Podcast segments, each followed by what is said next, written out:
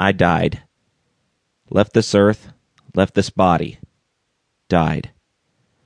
How that came to be, you'll soon learn. But to get to that point and the sequential road of my death, there has to be a beginning. Yes, road of my death. I said that correctly. It wasn't the first time I had died or was even near death. The first occurred when I was a mere infant. I suffocated on my own vomit, was pronounced dead, placed in my mother's arms, and covered with a blanket. It was there I gasped for life and returned as if nothing happened. Eighteen months later, I fell over the side of a twelve foot high staircase into a laundry basket.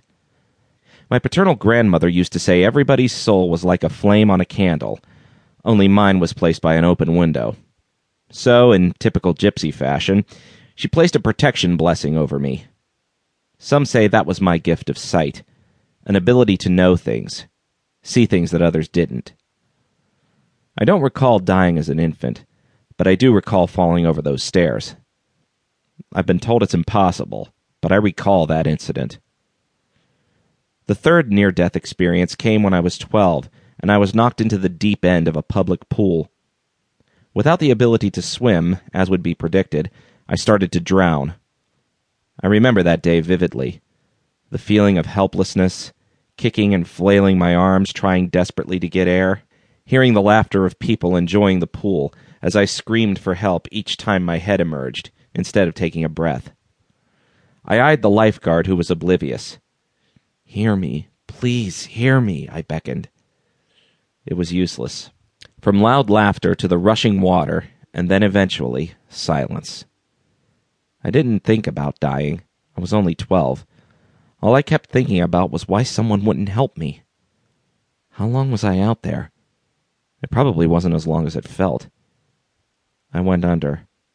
Dark. Quiet. Grabbed. It wasn't the lifeguard. Actually, I didn't see who it was until I was pulled to the side.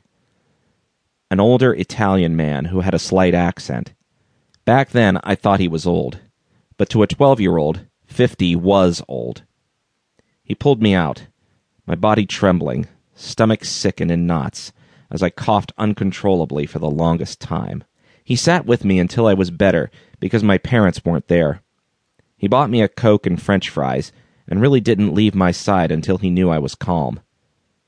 God, I wish I remembered his name. I never asked.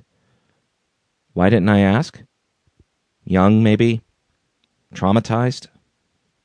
In my reluctance to learn to swim, my father told me that if I was thrown in the deep end of a pool, I'd swim. That was his wisdom. Uh, he was wrong. I sank. Leaving out the tidbit about nearly drowning, I told my father about someone being knocked into the deep end and they didn't swim. He said, Daniel, were you that naive to have believed that one could learn to swim on instinct? We are human, not animal, and even animals know when not to go into the water. Yes, I was that naive to have believed him. I always believed my father, dry sense of humor and all. People say things happen for a reason. There's a reason for everything. How many cliches are there like that? When one door closes, another opens. God never places upon our shoulders more than we can handle. How many times have we heard them told to us? And rarely are they spoken in good times. Usually they're used in times of comfort. When our life is down, bad things occur, someone spits out a cliche, and we want to rip them apart. We don't want to hear them because at the time we can't possibly fathom what good reason there would be for something bad to happen to us. By the time the good occurs, time has passed, and we forget it was the yin to the yang. We just see the good and don't appreciate from where it arose. Or perhaps the change is so subtle we never notice. Whatever the case may be, the old cliches are true. Oftentimes, we never get to know or understand that a little too late. Funny. A little too late seemed to be the story of my life. Thank God it's not the story of my death.